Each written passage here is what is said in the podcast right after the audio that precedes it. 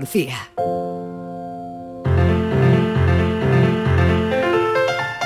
La paranoia de la tarde. Vamos a por la tercera hora de la tarde de Canal Sur Radio, eh, todos apuntando ya. Sí, sí. Inmaculada está estrenando cuaderno. A mí me encanta ¿Y estrenar. dónde crees que se ha sentado? ¿Dónde crees que se ha sentado, Francis? Claro, bueno, bueno, no pasa nada. Fran, música de Juego donde de Tronos. donde Sí. Juego de Tronos. Donde él quiera. ¿Dónde se ha sentado? En el trono. En el trono. Sí, ha llegado, nosotros habíamos puesto... el trono no es, el trono no, no es el baño, ¿eh? Hombre, Verá el no. enigma. Ah, no. Verá. Nosotros habíamos, habíamos Ay, puesto una cadenita. ¿Qué te apuesta que sé cómo empieza el enigma de hoy? Sí. Si una reina muere En ausencia de la reina... Te estoy viendo, Francis. Te estoy verá, ya verá. ¿Para qué te crees que sirven esas cámaras que tenemos aquí? eh? Pues será, pues será de las pocas cosas que funcionan. saluda. Hoy, A ver. hoy vamos Venga, vamos, para sí, segunda, ¿eh? cosa regular. Vamos, En- vamos. Para la segunda. En ausencia de la reina... Venga, vamos. Venga, venga, vamos a poner algo facilito, Vamos. ligerito, para que no os cueste mucho trabajo pensar. Venga, venga. Os voy a dar una ecuación, venga. Venga. Una ecuación. A ver. no me gusta. Venga, Venga, ecuación. venga, apuntad por favor. Sí, sí. 101 menos 102 igual a 1. Sí. ¿Vale? Porque él lo dice. Y se queda No, a ver. ¿pensáis que esto es correcto o no es correcto? incorrecto. No. Bueno, pues os voy a, os voy a dar la sería igual a oportunidad. menos uno, ¿no? No. Os voy a dar la oportunidad de arreglarlo, es que se... A ver, hay que darle unas poquitas de vuelta a la cabeza, ¿eh? Solo hay que tocar un número para que esa respuesta sea correcta. Solamente uno. Sola, u- solamente uno. Pero, Para eh, que sea pero- correcto. O sea, pero- por mover, por ejemplo, el toca- Pero yo, 102. pero yo no me estoy enterando. Pues muy que- sencillo, que pero pone que quiere- 012 y ya está. Pero yo te Ya está la cuenta hecha. yo te Pero 1 quiero- menos 012 no es igual a 1. Te Ah, quiero bueno. decir una Ay. cosa, Francis. No, no, no, Hay que, que tú me cambiar, uh, dice un número, pero que puede sustituir un número por otro. No, hay no, que no, hay Tocar mo- un número. ¿Pero No ¿Tocar qué es? que crea que debe de Mo- hacer. mover Lo que sitio. que debe de hacer, pero solo con un número. ¿Mover de sitio? Solamente Eh, con un número, lo que tú quieras, no. lo que tú... Exactamente, Estivali quiere que le diga la respuesta, pero vamos, a ver, estamos aquí tontos. No, ¿qué pues yo tengo la misma duda que Yo Estivali. Claro. ¿Puedo sustituir un número Lo de que los yo he que hecho, tengo en la ecuación? en lo lugar que de 102, queráis, podéis hacer lo que 012. queráis, pero con un solo número. Tened en cuenta que si movéis un número de sitio, cambiáis otro de su sitio, cuidado. Pero hay que respetar el resultado. Hay que No, es que el yo- resultado tiene que ser correcto. Evidentemente Ah, no bueno, me, es no muy me entera. sencillo. Yo no me entero Pues muy sencillo. porque, porque la solución se me viene como muy rápida y eso es que no es. Oye, No, pues muy sencillo, ya la tengo. ¿sí? No, Sí. Lo de arriba abajo y abajo arriba. ahora ahí estamos. Uy, Bueno, ya bueno, bueno, bueno. No lo ya sé, estamos. no lo sé. Venga, repetimos la última vez y Arriba y abajo. dejamos a los oyentes pensar. A ver, a ver, a ver. Os, os vuelvo a repetir, ¿vale? Tenemos Venga. esta resta, Resta. que es 101 menos 102 igual a 1. Esto no es correcto, porque en realidad debería ser 102 menos 101 igual a 1. Pero solo moviendo un número, un número no una cifra completa, solamente moviendo un número podemos hacer que sea correcta. Venga, ¿cómo lo Sería haríamos? correcto si el resultado fuera menos uno. Claro, pero entonces Pero- no habría enigma. Claro. Pero el menos uno es Claro, inamovible. mover un ¿no? número, no el un 1, el. 1 no, no es menos el 1, uno es es, 1. el uno es inamovible. Es inamovible, correcto. Eso, mm, el resultado es lo que tenemos que obtener uno que sea sí correcto. El resultado es inamovible. Bueno, pues dejamos a los oyentes que piensen y que si lo saben, manden un mensajito a Francis Gómez. Francis, hasta ahora. Venga, ánimo. Venga, Los ánimo, números ya hay ánimo que respetarlos. ¿eh? Solo mover, solo tocar uno. Venga, seguimos. Hasta luego. Uy, qué complicado, me voy. La paranoia de la tarde. Canal Sur Radio, Sevilla.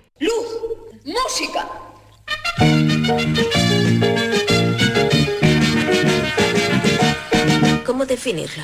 ¿Sabe que cuando el sol se pone está muy rojo y luego desaparece? Pero en mi corazón el sol no se pone jamás. Del 4 al 12 de noviembre, vuelve a disfrutar del mejor cine europeo en el Festival de Sevilla.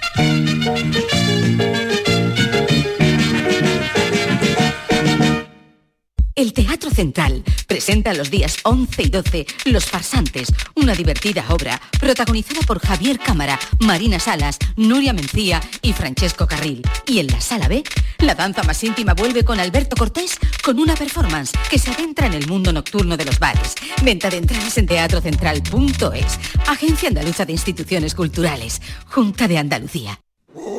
Que no te asuste cambiar de móvil en Halloween. Hasta el 14 de noviembre puedes comprar cualquier producto Xiaomi en Telecable Andalucía hasta 12 cuotas sin intereses. Acércate a nuestras oficinas y elige el modelo que tú quieras. Telecable Andalucía, siempre junto a ti. Reciclos llega a tu ciudad. La nueva aplicación con la que podrás ganar premios solo por reciclar. Participa reciclando latas y botellas de plástico de bebidas. Cuida tu entorno y gana premios. Descárgate la aplicación Reciclos y empieza a formar parte del reciclaje del futuro. Ecoembes.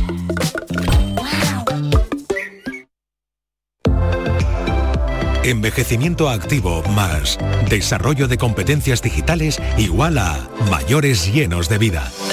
Apúntate a nuestro compromiso social y aprende nuevas tecnologías para sacarle más partido a tu ocio y a tu salud. Porque necesitamos mayores llenos de vida, súmate. Una iniciativa de Canal Sur y CaixaBank. Hay un lugar mágico donde se juntan tradición, cultura y arte. El Museo de Belén es más grande del mundo.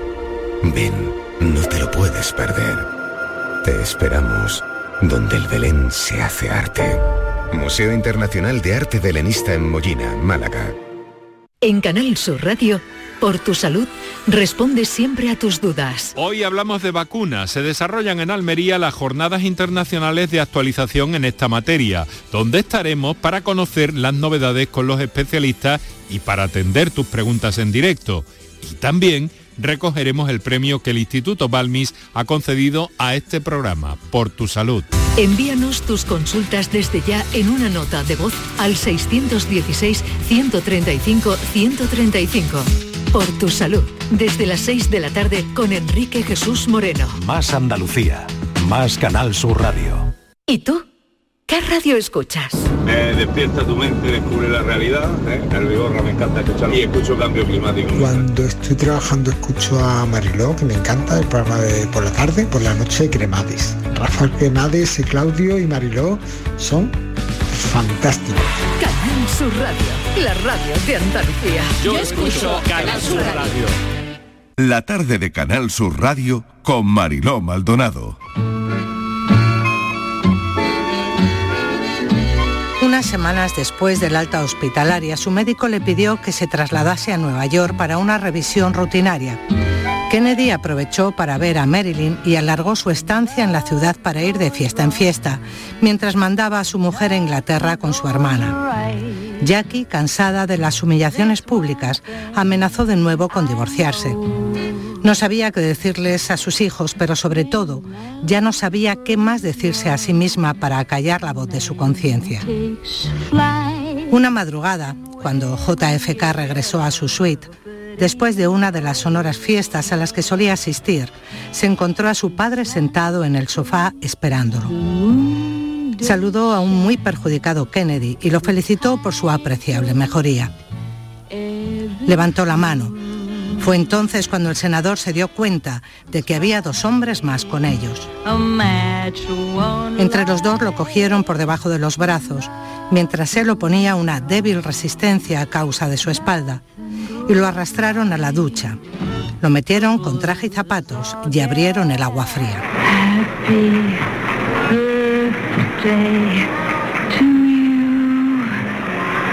Happy birthday to you. Happy birthday, Mr. President. Happy birthday to you. 5 y 12 minutos de la tarde, los caballeros las prefieren muertas. Este es un título que no te deja indiferente en absoluto y vamos a entrevistar a la escritora de esta novela. No sabemos si ensayo, ensayo o novela que coquetea con, con la biografía, pero bueno, nos lo va a contar Carmen Moreno, que está en, nues- en nuestros estudios de, de Cádiz, en nuestro estudio de Cádiz. Carmen, bienvenida, gracias por acompañarnos esta tarde. Gracias a vosotros, es un placer. Bueno, está claro, Carmen, que Marilyn no sé si ha vuelto o no se ha ido nunca. Porque, bueno, basta eh, ver ¿no? el, el- documental que hay en plataformas sobre su vida, eh, también bueno, la, la polémica película Blonde y bueno, y ahora tu libro, Los caballeros las prefieren muertas. No me negarás que el título no te deja indiferente. No, la verdad es que, bueno, también se buscaba un poco eso. Yo tenía muy claro el título desde el principio, porque más allá de lo llamativo que es, es cierto que los caballeros que la rodearon la preferían muerta, con mucho. Y, era una reivindicación también de, de cómo Marilyn, siendo la mujer que era, merecía estar muy, muy viva. Ensayo, mm, de alguna manera, em, dentro de la novela, al final, novela que em, está coqueteando con su biografía, exactamente, em, ¿qué has querido contar? Es un, la verdad es que es una novela un poco difícil, es un híbrido, es cierto que todo lo que se cuenta es real. No creo, creo que no se puede considerar ensayo porque tiene un tono mucho más novelístico que, que ensayístico, pero también es cierto que yo coqueteo mucho con los híbridos desde siempre. Y, mm, y, hombre, yo diría que es una novela que juega o que, o que guiña muy cerquita a precisamente a eso, ¿no? A- al ensayo, pero no, no llega a ser ensayo, no hay, no hay datos, em, cómo se hacen los ensayos, no hay mm, una metodología ensayística, hay más una, una querencia de narración que, que es lo que a mí me mueve, aunque también eh, me gusta mucho el ensayo, pero es, es otra cosa. Pero de alguna manera, Carmen, a ti te interesaba escribir, eh, como bien decías, ¿no? Había muchos hombres que la preferían no rubia, sino muerta, ¿no? Por lo tanto, eh, tú te centras bastante, ¿no? En, en los hombres que rodean la vida de Marilyn, ¿no? Me, me centro totalmente porque si te das cuenta, eh, la historia nos, nos ha hecho ser muy conscientes y como, como tener muy claro que Marilyn era una rubia tonta.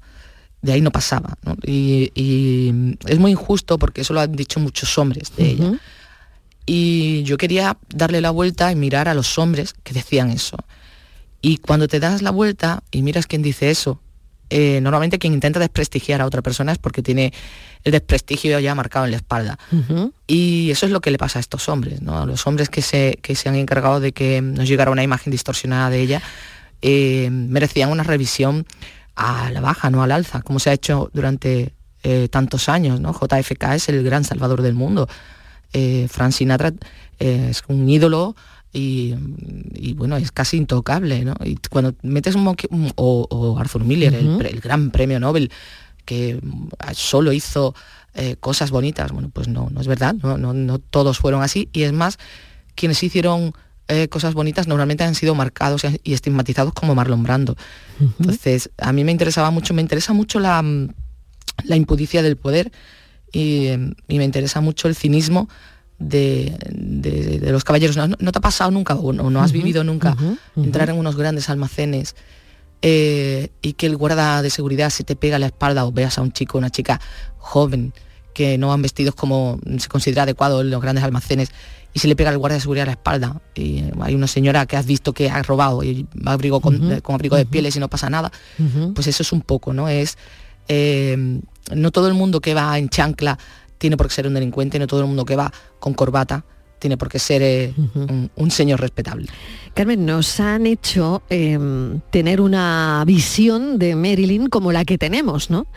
Pero me parece muy interesante, mm, bueno, pues todo lo que investigas al final en el libro a través de estos hombres, porque, claro, conforme vas leyendo, vas descubriendo que los drogadictos eran ellos, que los alcohólicos eran ellos, que mm, los ninfómanos eran ellos, que eh, jugaban con las mujeres, que las veían como objetos y bueno, y en, y en ese punto, y en ese punto ya no importa nada, ¿no? Lo que le pase a una mujer que pasa una noche contigo, por ejemplo, ¿no? Claro, eh, mm, nadie va a negar que Marilyn bebía o que, eh, o que sí, que tomaba barbitúricos, por supuesto que tomaba Pero barbitúricos. que ellos también lo hacían, ¿no? Efectivamente. Pero eh, realmente eh, lo- los que lo llevaban al max- a la máxima a expresión eran ellos y no solo eso, sino que Marilyn se ocupó mucho de, de- de cuidar a los suyos, ¿no? Sammy, Sam Lewis, Sammy Le- Le- Lewis Jr., perdona, em, bueno, em, le dijeron que si, que si tenía eh, una relación con, em, con la actriz, eh, como una actriz blanca, eh, le sacarían un ojo y terminó tuerto. Eh, Peter Lawford, bueno, cayó en desgracia cuando ya no era, eh, y era el cuñado de Kennedy, estamos hablando del cuñado de Kennedy, pero cayó en desgracia cuando ya no era necesario y, y no tenía ningún problema, era una serie de, de gente que sigue existiendo, ¿no? yo me fijo mucho en Donald Trump y eh, eh, forma parte de eso, y, mm, y son personas que no, que no valoran ni respetan la vida de los demás, no, no son seres humanos, ¿no? Son, son más bien carroñeros, carroñeros que no tienen ningún problema en, en devorar. Claro, como en el caso de Joey Di Mayo, por ejemplo, ¿no? Joey Di Mayo, que me gustaría detenerme ahora mismo en esa, en esa figura italiano que vivía con su madre y que pensó que cuando se casara con Marilyn, ella lo iba a dejar todo, ¿no? Para, para dedicarse a su casa, a sus labores y a ser madre, ¿no? Eh, Él, él- a él lo describes como un gran manipulador, ¿no? Sí, eh, era, un, era un hombre bruto, ¿no? Era, eh, no, mm, igual que los otros tenían una maldad refinada, este eh, era un hombre bruto, un, bueno, un italiano sin estudios que todavía vivía con su madre, dedicado al, al deporte, no le interesaba absolutamente nada el arte, ni, pero ya no el arte, sino ninguna expresión humana, ¿no? Él, él era un hombre solitario y no bebía, no, era adicto a la Coca-Cola, pero mm, sí, sí, sí que, que quería... eh, Él se casó con, con Marilyn para convertirla de nuevo en Norma Jean, ¿no? Y creo que no se dio cuenta de que ya el proceso no, no, no era reversible. Pero mm, era un gran manipulador bruto. Se le veía, yo creo que se le veía venir, ¿no? Y el resto no, el resto eh, no se le veía venir. No se le veía venir tanto. De- mm, piensa que luego Joe Mayo se mantiene en la sombra de Marilyn toda la vida. Toda la vida él sigue esperando que Marilyn cambie que vuelva a sus brazos porque él, eh, que, que es Dios, eh, sabe la verdad y sabe que Marilyn eh, al final es una pobre mujer que necesita del cuidado de un hombre como él.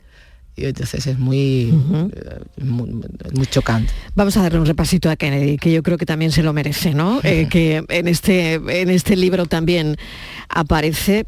Porque claro, hay una cosa mm, muy curiosa, ¿no? Mm, Carmen escribe, Carmen Moreno escribe sobre los hombres que rodearon a Marilyn, eh, porque para entender también su muerte, y me parece muy interesante esto, y de ahí, ¿no? El, el título del libro, claro, hay que, hay que ver, ¿no?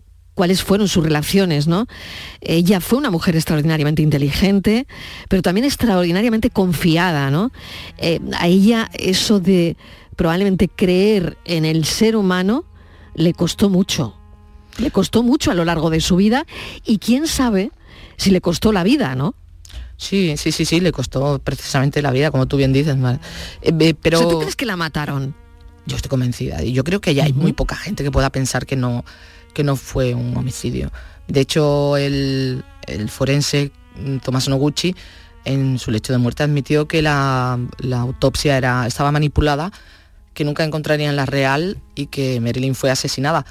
Lo que pasa es que, bueno, para ser una, una rubia tonta exclusivamente, el secreto que, que le rodea es increíble, igual que a, a Kennedy, ¿no? Eh, Ya los papeles Kennedy y Marilyn deberían estar desclasificados con sus tachoncitos correspondientes, obviamente, pero igual que se ha desclasificado el caso Allende y, bueno, y se ha publicado que la CIA estaba detrás de, del golpe de Estado, eh, estos ya se deberían haber cla- desclasificados y, y no se ha hecho ni con el presidente ni con, ni con ella. Por, por algo será. ¿Cómo era el segundo mejor presidente de Estados Unidos? O por lo menos eso sigue creyendo todo el mundo, ¿no? O ese sigue siendo el titular, ¿no? Kennedy fue ese segundo mejor presidente de Estados Unidos, ¿no? Sí, pues, fue un presidente, no sé si fue mejor como presidente que como persona. Eh, el gran logro de Kennedy... ¿Tú crees que como persona era lo peor? Mm, no, lo, lo peor era su padre, sin duda, pero él estaba muy cerquita y al fin y al cabo era un Kennedy. Eh, Piensa que Kennedy no, no nació para ser presidente del gobierno, lo que pasa es que su hermano mayor murió y entonces Exacto, le tocó a él. Pero exacto. si, bueno, cuando él murió, eh, Robert Kennedy empezó la, la carrera ¿no? de hacia la presidencia porque el padre de los Kennedy no, no un hombre que coqueteaba con el nazismo, un hombre que, que bueno, que eh, hundió a Gloria Swanson, un hombre que lo, lo- lobotom- lobotomizó a su hija Rosemary, eh, yo creo que, que JFK se quedaba en paños menores al lo de su padre, pero sí que aprendió mucho y al fin y al cabo era, era un lobo de los Kennedy. Como presidente ya te digo que mm, ah, hizo cosas, creo, interesantes, siempre con el visto bueno de la mafia, no hay que olvidar eso, pero, mm, pero bueno, eh, no sé si a un presidente se le puede juzgar exclusivamente por, mm, por haber insertado a, a una raza que le venía de derecho humano, vaya, o sea, no, no hacía falta que viniera nadie a decírnoslo eh, en el organigrama de los Estados Unidos. Lo que pasa es que los Estados Unidos es un país muy complejo, uno de los- el país más grande del mundo. En cuanto a, a poder, eh, creo que, que es muy difícil de, de manejar y que si y probablemente si no lo manejas a través de fuerzas eh, un poco oscuras debe ser imposible hacerlo. ¿no? Mm. ¿Qué, te lleva, Carmen, eh, a Marilyn? ¿no? Mm, ¿qué- ¿De dónde viene esa, esa conexión? Eh, eh, sobre todo, bueno, ya vemos, ¿no? Cómo vas construyendo en esta novela, pues, los personajes mm, realmente ficcionas, pero no. eh, no es un biopic, pero sí, no lo sé. Al final, bueno, es, es muy sorprendente, ¿no? Cuando uno tiene la posibilidad de mm, empezar eh, a meterse en la historia, ¿no? Eh, ¿Tú admirabas a, a Marilyn o qué fue lo que despierta tu, tu interés por este mm, icono ¿no? de la, del cine y al final eh, un icono de, internacional? Sí, hay una serie de mujeres en la historia que a mí me interesan mucho. Eh, y Marilyn, como Leonor de Aquitania, que es otra mujer que me interesa mucho, eh, tenía unos, ra- unos rasgos que me, que me seducían y me fascinaban, porque en el fondo Marilyn Monroe somos todas, nos- todas nosotras. Eh, Marilyn, eh, una vez le pregunté a un psiquiatra cuántas mujeres creía él que, que habían sufrido algún tipo de abuso. Y me dijo que probablemente el 90% de las mujeres habían sufrido algún tipo de abuso. El 90%. Mm, es horrible, si lo piensas, es horrible. Y Marilyn era una de ellas, era una, una mujer que primero, lo que primero que te decían era, pues eso, ¿no? Pues es una rubia guapa. Y en aquel momento, es verdad que, que ya los estudios empezaban a no, a no construir estrellas, grandes estrellas, como, como lo hacían antes, pero en aquel momento coincidía con Catherine Hepburn, con Lauren Bacall. Todas estas mujeres eh, merecían el mayor de los respetos. Y en cambio ella no. Y no entendía por qué ella no. Y creo que cuando alguien marca a otra persona de esta manera, es por algo. No, no tiene por qué, por qué ser verdad. Yo siempre pongo muy en tela de juicio lo que me dicen de otras personas, sobre todo cuando es, todo es malo, ¿no? Porque no es posible que todo sea malo en alguien. Hasta Bin Laden querría a sus hijos. O sea que, que no- Y entonces empecé a, a ver sus películas de otra manera, empecé a, a leer, a, a, informarme un poco más de, de- de cómo, de cómo era ella a través de, de documentales, de- y te das cuenta de, de que lo que hay detrás, y empiezas a ver a hombres a su alrededor, ¿no? Siempre, siempre sale rodeada de algún hombre, siempre hay un hombre cerca, su abogado, su psiquiatra, su... da igual, siempre hay un hombre cerca. Y ahí empiezas a tener un poco de conciencia de que esa mujer no se mueve libremente por el mundo. Hay algo en ella misterioso que, que hace que los hombres necesiten controlarla y tenerla muy cerca, atarla muy, muy, muy cortito. Y ahí ya sí que se, se desata la locura Marilyn. Ya es como, ¿qué, pero ¿qué pasa con esta mujer? ¿Cómo puede ser la mujer más importante de Estados Unidos eh, eclipsando a Jackie Kennedy? ¿no? Mm, ¿Qué ocurría? ¿Cómo una mujer eh, como ella podía ser la mujer que todos deseaban en el mundo? O sea, es que no estamos hablando de que la desearan en Cincinnati, no, no. Eh. Era la mujer más deseada del mundo.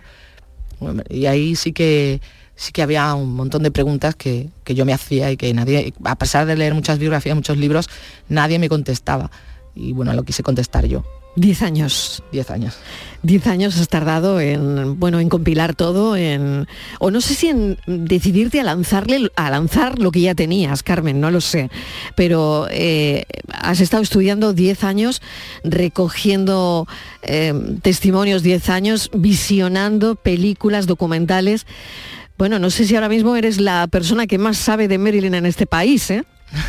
Pues no, no lo sé, no sé. Es verdad que antes de, de la novela ya había escrito artículos para, para Cambio 16 o para otras revistas que había escrito un poemario en qué parte del poemario se dedicaba a Marilyn, que bueno, que había escrito una, un ensayo sobre poetas suicidas y ahí estaba también Marilyn. No sé, no sé si soy la persona que más sabe de Marilyn, sé que sé, soy consciente de que sé mucho de Marilyn, pero bueno, no me atrevería a decir que soy la que más sabe, porque bueno, siempre, siempre hay alguien que sabe más que tú. Pero son 10 años eh, de la, última etapa, quiero decir, que cuando yo conozco a Marilyn Monroe soy muy pequeñita y empiezo a verla y empiezo a seguirla y empiezo a, lo primero es coleccionar eh, fotos eh, hasta, hasta ahora, ¿no? hasta el lanzamiento del libro, pero 10 años donde yo soy consciente de que quiero contar la historia de, de Marilyn y que quiero responder a todas las preguntas que te he dicho. Son 10 años de, de preparación. Mm, El libro luego eh, llegó a, manos de Miguel Ángel Matellanes, que era el primero que yo quería que le diese el libro, y, eh, y la, la construcción del libro también fue bastante difícil. Pero los 10 años han sido unos 10 años. Yo recuerdo tener que salir de viaje y tener a mi mujer diciéndome, eh, pero ¿quieres apagar el ordenador? Y yo, un momento, un momento, que está a punto de terminar de ver el documental ahora mismo. Es que me quedan 10 minutos. Y, eh, y era YouTube, quiero decir que tampoco, Claro, que podías claro. engancharte, pero, claro. pero no lo podía dejar. ¿no? Pues te agradezco, Carmen, eh, esta charla tan interesante sobre la vida eh, de Marilyn, sobre lo que pudo pasar, sobre, al final, pues no sé, el mensaje eh, que dejas o que depositas con, con este libro es que hay muchas mujeres que también se pueden ver en una situación muy parecida, ¿no? Sí, sí, sí, ya te digo que yo creo que todas somos Marilyn, de una manera u otra. Eh, todas hemos pasado por ahí, todas, algunas siguen pasando.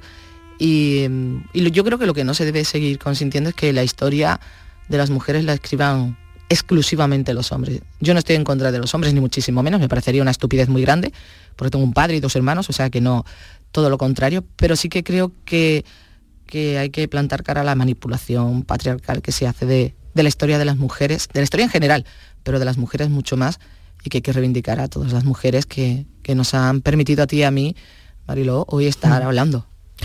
Sin duda.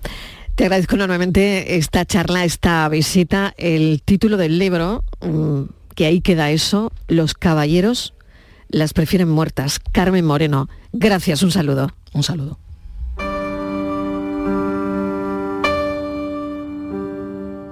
Poco después embarcó. Iba a pasar algún tiempo fuera, así que Norma comenzó a trabajar en la fábrica aeronáutica. No le pareció mal, el país necesitaba mano de obra. Ellos, los hombres, los que salían a jugarse la vida contra la amenaza amarilla, necesitaban mano de obra. Y sobraban las esposas. Ningún hombre en su sano juicio, ninguno lo suficientemente hombre, podía preocuparse de su mujercita. Norma le escribió, mucho, lo añoraba, al menos al principio. Luego la chica, la esposa, la trabajadora fue perdiendo terreno ante Norma Jean. Sus palabras eran las mismas, pero ella no lo era. En la lejanía es mejor no pensar, en la guerra es mejor no sentir. Las trincheras debían servir también para poner el corazón a salvo de cualquier disparo, aún más del de la incertidumbre. Cuando volvió a casa era obvio, Norma ya no era Norma, era una mujer diferente que ganaba su propio dinero y ya no dependía de nadie. Fue entonces cuando se dio cuenta de que aquel matrimonio estaba llegando a su fin, aunque decir que se dio cuenta tal vez sea exagerado. En realidad no intuyó nada, solo sabía que su mujer ya no era aquella chica que necesitaba un caballero con armadura que la defendiera. If you listen, you can hear it call. Wailerie.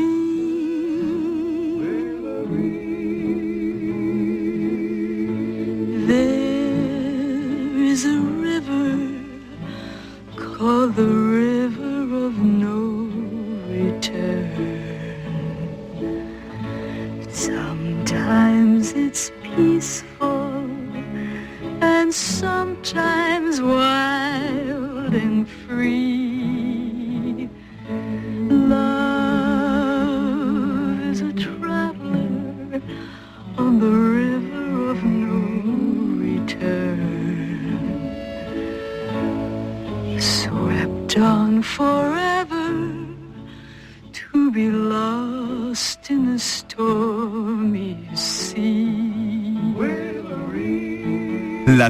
Canal Sur Radio Con Mariló Maldonado. También en nuestra app y en canalsur.es.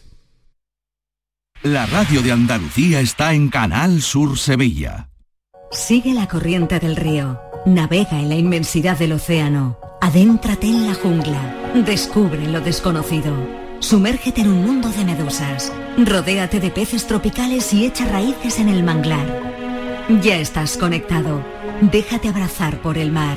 acuariosevilla.es Estamos deseando volver a verte en Rute. Hemos preparado anisados, dulces y chacinas con más cariño que nunca. En nuestros museos vivirás experiencias inolvidables. Rute por Navidad.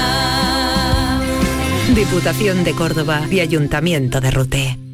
Bienvenidos a Sacaba. Mil metros de electrodomésticos con primeras marcas. Grupos Whirlpool, Bosch y Electrolux. Gran oferta. Lavavajillas Whirlpool de 13 cubiertos y 5 programas por solo 289 euros. Y solo hasta fin de existencias. Solo tú y Sacaba. Tu tienda de electrodomésticos en el Polígono Store en calle nivel 23. Sacaba.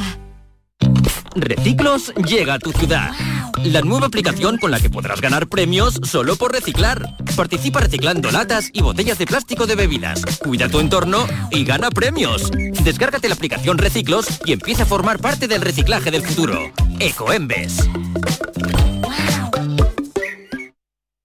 Hola, soy Salvador Dalí. Y si además de avanzar en inteligencia artificial, investigamos más nuestra inteligencia natural, quizás así podamos vencer enfermedades como la que yo sufrí, el Parkinson. Apoyemos la investigación en enfermedades neurodegenerativas. Entra en fundacionreinasofía.es. Empresario o autónomo, si has aumentado tu plantilla fija desde el 1 de abril con contrataciones indefinidas o fijos discontinuos o tienes previsto hacerlo antes del 18 de noviembre, puedes beneficiarte de hasta 6.600 euros por cada persona trabajadora contratada. No pierdas esta oportunidad y solicita tu ayuda. Infórmate en el teléfono 012 o en la web de la Consejería de Empleo, Empresa y Trabajo Autónomo. Junta de Andalucía. La psicología cuida de ti. En la escuela, en el trabajo, en tus relaciones con la familia y con los demás, en tus problemas y conflictos, en la adaptación a las etapas de tu vida. Donde haya una persona, estará la psicología. Para superar dificultades y desarrollar tus potencialidades, siempre un profesional de la psicología. Es un mensaje del Colegio Oficial de Psicología de Andalucía Occidental.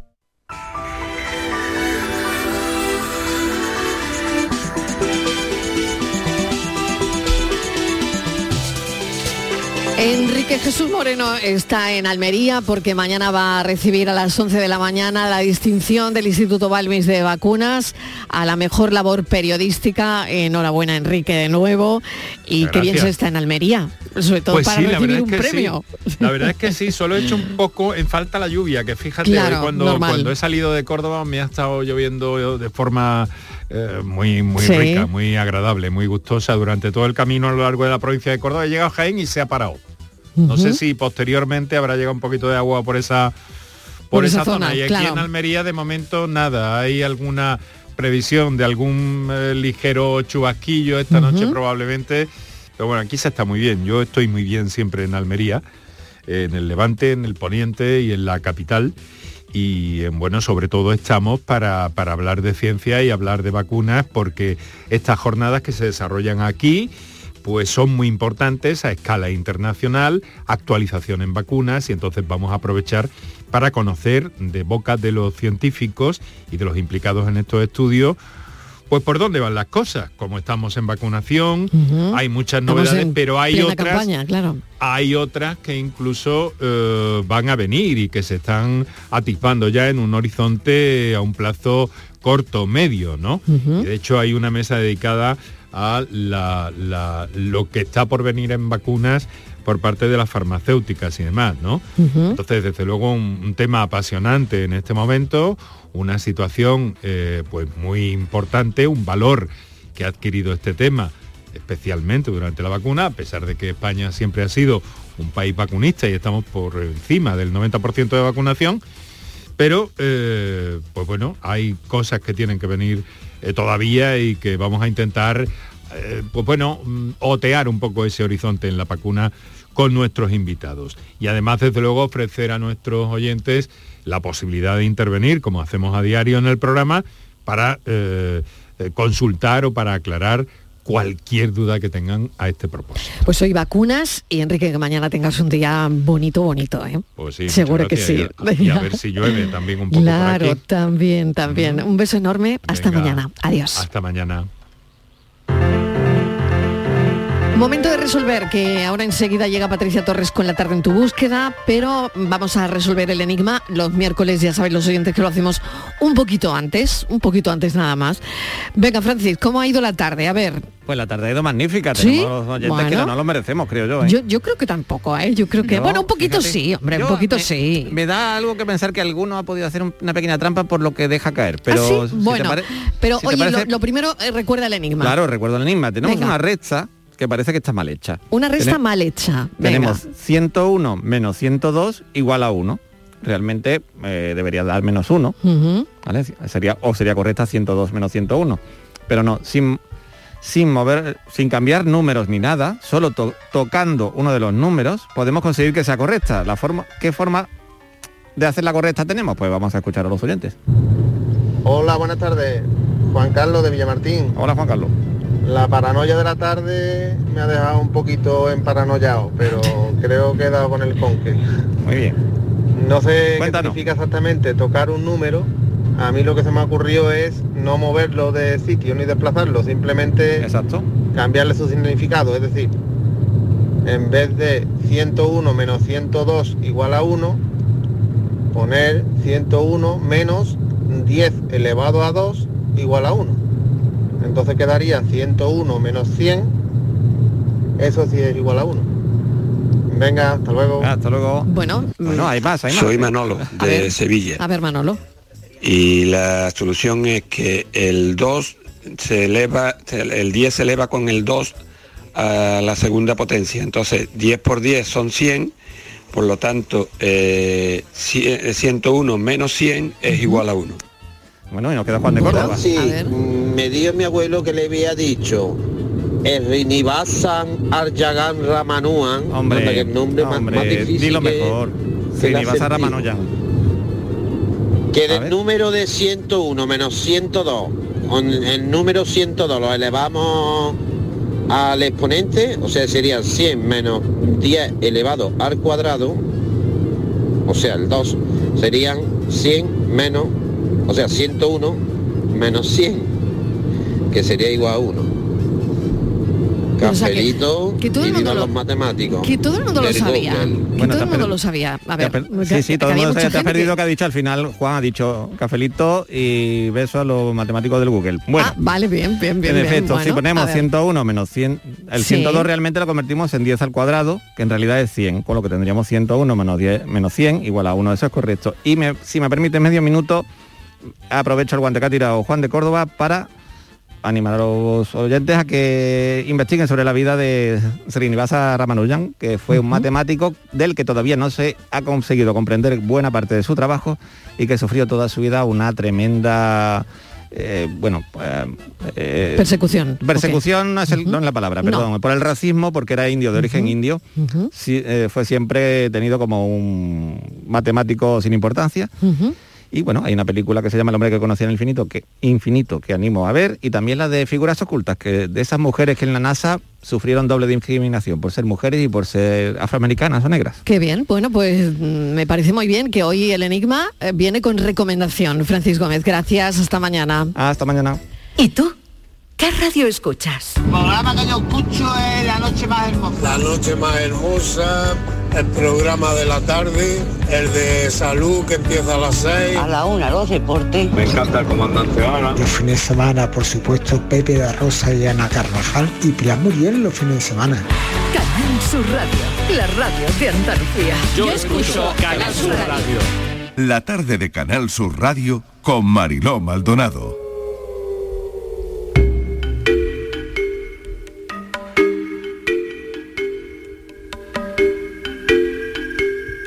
Casi casi las seis menos cuarto, la tarde en tu búsqueda llega a esta hora, los miércoles, desaparecido en Sevilla, un hombre de 47 años desde el 30 de octubre, Patricia Torres. Hola Marilo, buenas tardes. Pues así es, se trata de Leopoldo Ramos eh, Jiménez, mide 1,80, unos 70 kilos de peso, pelo corto y castaño y ojos marrones.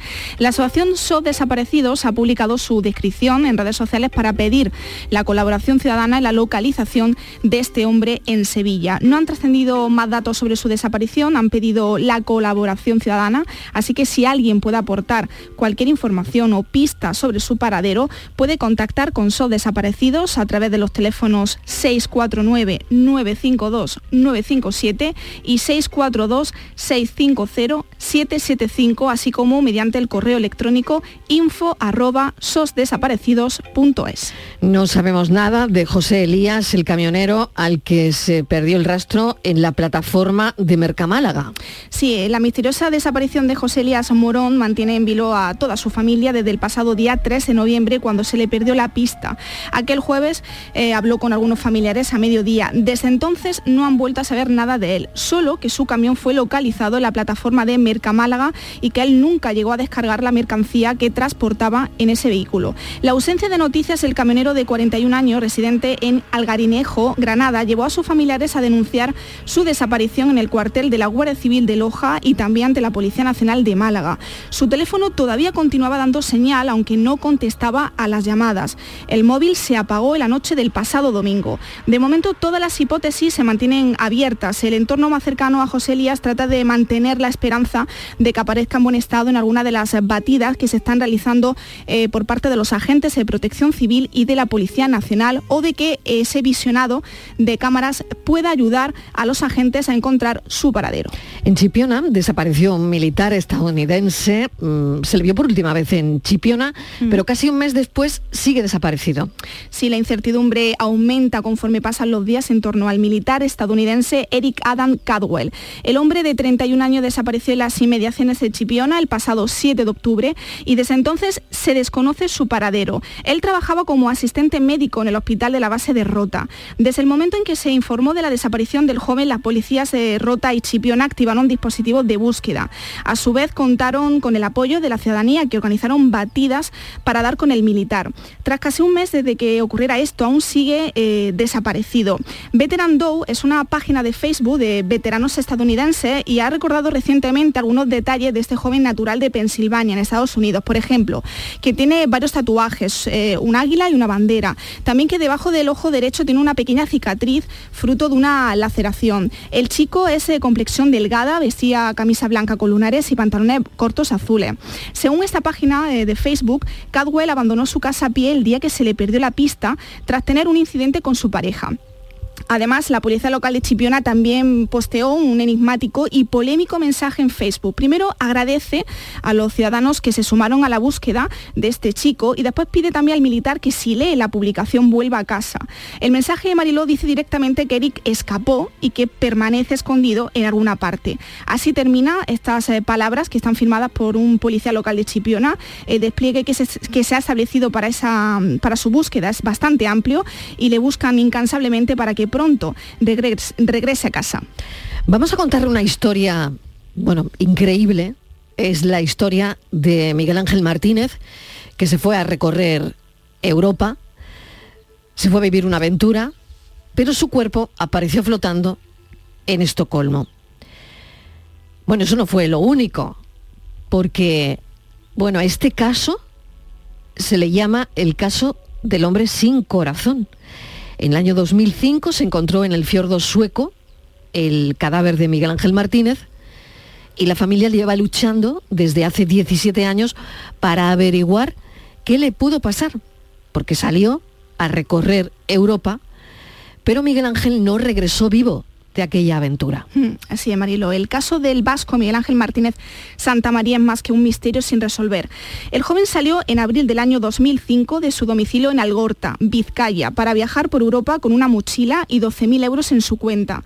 Su familia ya no volvió a tener noticias suyas hasta el 29 de septiembre de ese mismo año. La policía de la comisaría de Bilbao informó a la madre de Miguel Ángel que el cadáver de su hijo había sido hallado en la orilla de un fiordo de Liringo, un barrio opulento de los aledaños de Estocolmo. La versión oficial señalaba que la causa de la muerte había sido el ahogamiento. El deseo de Miguel Ángel era ser enterrado en Londres junto a su novia fallecida. Pero antes de enterrarlo, los forenses ingleses le practican una segunda autopsia y descubren que al cuerpo de Miguel Ángel le falta el corazón y el 60% del hígado y que los pulmones no estaban encharcados como indicaba la primera autopsia. Durante estos 17 años, la familia lleva luchando por esclarecer si el cuerpo enterrado era en realidad el de Miguel Ángel o seguía desaparecido. Hace un par de meses, los familiares recibían la noticia que confirmaba que ese cadáver era de Miguel Ángel. Respiraban aliviados, pero todavía hay muchos interrogantes por responder. ¿Qué le pasó realmente a Miguel Ángel? ¿Dónde están sus órganos? Un misterio, Marilo, que todavía no se ha resuelto. Vamos a hablar con Blanca, hermana de Miguel Ángel. Blanca, bienvenida. Gracias por acompañarnos esta tarde. Gracias a vosotros, a vosotras. ¿Qué ocurrió? ¿O qué os Pues- dicen que ocurrió? Porque está claro que no parece que, que sepáis lo que verdaderamente ocurrió. Pues eh, es muy difícil después de tantos años saber lo que ocurrió, porque el problema que hemos tenido, que en este caso eh, el procedimiento policial mm, se llevó mal y desde el primer momento y no ha habido investigación alguna por parte de Suecia ni por parte de España, ni mm, por parte de Suecia de qué ocurrió y por parte de España también por saber qué ha pasado con un ciudadano español en Suecia y qué ha pasado con sus órganos. Sobre todo, bueno, el hallazgo del, del cadáver y todo el tiempo que estáis sin saber verdaderamente si eh, ese cuerpo que se había encontrado era el de Miguel Ángel. ¿Esto quedó confirmado ya definitivamente? ¿Se hizo Pues un sí. ADN? Bueno, por fin nosotros hemos hecho un ADN, pero los que tenían que haber hecho esa prueba es, eh, son las instituciones. O sea, en este, en, este caso concreto, los que tenían que haber hecho una prueba de identificación era en Suecia. Y luego, como a nosotros, el único documento oficial que nos dieron era el que firmó la- el Consulado de España en Estocolmo, eh, pues pienso que en caso de haber hecho este procedimiento mal, lo que tenían que haber subsanado eran las instituciones españolas, pero no ha sido así. No ha sido así. Hay una sucesión de errores. Blanca, buenas tardes, soy Patricia, encantada de Hola, saludarte Patricia. de nuevo. Eh, porque cuando hallaron el cuerpo de tu hermano, no se tomaron fotografías del cadáver, eh, ni del lugar de los hechos. Tampoco existe esa evidencia, como decíamos antes, de que fuera correctamente identificado, porque a ti te dijeron que eh, el estado de- del cadáver de tu hermano estaba en, en avanzado estado de descomposición. Pero encuentran el DNI de tu hermano intacto. Sí. Es que, bueno, lo que nos han contado es todo mentira desde el primer momento. Eh, porque para que se hagan ustedes una idea, eh, en este caso lo que se nos ha pedido a la familia es un acto de fe. Quiero decir, eh, que no había fotografías del cadáver, no había una identificación como tal. Es más, la policía sueca reconoce en 2014 a la Fiscalía Española que no existe una identificación y que entonces no había visto nadie el cadáver, nadie, o sea, ¿cómo sabíamos que era realmente mi hermano? Es que nadie sabía si era realmente mi hermano. Entonces, eh, ¿Durante cuánto han tiempo? ¿Durante cuánto tiempo, Blanca? Pues mira, he estado, mira, el, el 15 de noviembre del 2005 yo pedí al Ministerio de Asuntos Exteriores que eh, el, certificado de la identificación. Pues para que te hagas una idea, esto nunca ha ocurrido. Y es hasta que una nos han hecho un documental a nivel mundial, eh, la cadena Discovery, Discovery Plus, que se va a emitir pronto en España, Eh, el hombre sin corazón se llama el documental. Y, hay, y gracias a pues a esto hemos conseguido eh, pues que se haga una prueba de ADN y certificar que es mi hermano el muerto, pero porque os hagáis una idea, mi madre ha muerto sin saber si era Miguel Ángel la persona que enterramos. Terrible. Y terrible también, Patricia, la, mm. sucesión de errores encadenados. Encadenados, exactamente, hasta que eh, hace pocos meses le confirman a la familia de que realmente ese cuerpo es el de, el de Miguel Ángel. Yo quería preguntarte, Blanca, por esas dos autopsias. Por un lado, la primera que la realiza una forense eh, sueca y luego la segunda que la realizada eh, en Inglaterra. La, diferencia ¿no? de los resultados. La ah. Primera os, os dicen que ha sido por ahogamiento y la segunda que hay indicios ¿no? de que ese cuerpo ha sido golpeado. Es decir, que ahí estaríamos hablando de un homicidio o un asesinato. No, es que las autopsias son totalmente contrarias. Como tú dices, eh, la forense en la causa de la muerte, la forense sueca, ¿eh? pone eh, que la causa es el ahogamiento, pero no hay ninguna señal de que ha muerto ahogado. En toda la autopsia no hay ninguna cosa que diga que realmente eso ha ocurrido. Y es más, eh, eh, dice la hipótesis de que mi hermano se pudo tirar desde un ferry, además procedente de Finlandia, o sea, sin ningún billete, sin ninguna, o sea, no hicieron investigación cuando realmente eh, todo, toda persona que entra en ese barco tiene que identificarse. O sea, lanza una hipótesis que por supuesto no es verdadera absolutamente para nada, y, luego eso es lo que dice la autopsia. La autopsia de Inglaterra lo que viene a decir es que los pulmones son normales, que no ha muerto ahogado. Y lo que añade es que, es que le faltaba el corazón, parte del hígado y que le faltaba el, páncreas. Entonces, lo que son totalmente contradictorias y lo que tú decías antes, lo que a mí me decían era que el cadáver estaba eh, totalmente irreconocible y descompuesto y de todo, pero que en el bolsillo del pantalón había aparecido un papel con la fotocopia de mi hermano intacta, cosa que eso es, no se lo cree nadie.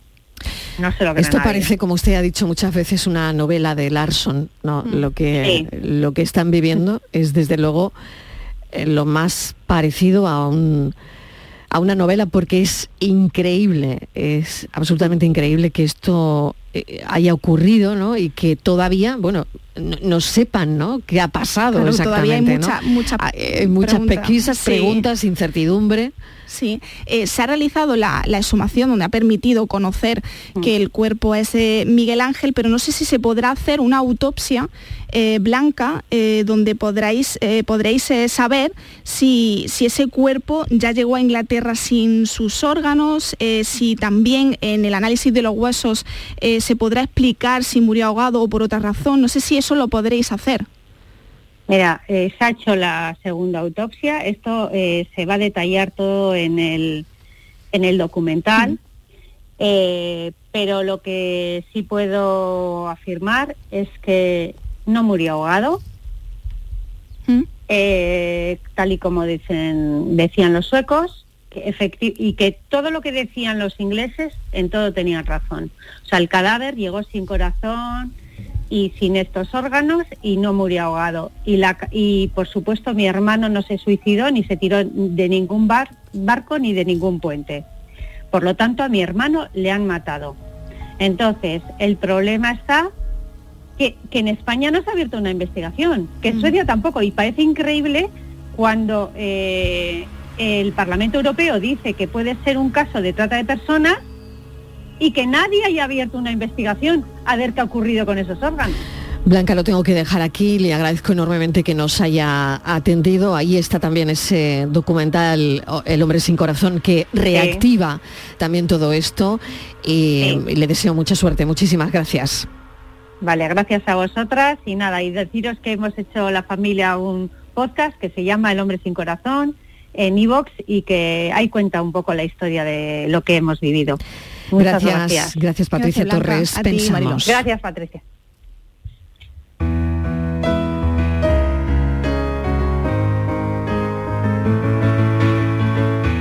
El arma más más peligrosa que nadie pueda usar contra nosotros es nuestra propia mente, aprovechándose de las dudas e incertidumbres que en ella acechan. ¿Somos sinceros con nosotros mismos o vivimos cumpliendo las expectativas de otros? Y si somos abiertos y sinceros, ¿podría alguien amarnos de verdad? ¿Podemos hallar el valor de compartir nuestros secretos más íntimos? ¿O en realidad somos imposibles de conocer incluso para nosotros mismos? Un amante puede ocultarse tantos secretos a sí mismo como al objeto de su amor. Todos ocultamos secretos al resto del mundo, fingimos amistades, negamos relaciones, pero el peor de ellos es el amor que no demostramos. El secreto más peligroso es aquel que nos ocultamos a nosotros mismos. Decía Khaled Hosseini que confiar tu secreto al viento no le puedes reprochar luego que se lo cuente a los árboles. La verdad es una batalla de percepciones. La mayoría de la gente solo ve lo que puede afrontar. Lo importante no es lo que miras, sino lo que ves. Y cuando dos percepciones distintas luchan una contra otra, la verdad en ocasiones puede perderse. Es ahí cuando los monstruos encuentran la forma de salir de su encierro. Los corazones en conflicto se alimentan de la duda y la confusión te hace cuestionarte tu camino, tus tácticas y tus motivos. Cuando el mirar hacia adelante no ves más que oscuridad, solo la razón y la determinación pueden sacarte de ese abismo. Es el pensamiento de hoy de Daniel Ortiz en Trambasaguas. Lo dejamos aquí. Hasta mañana.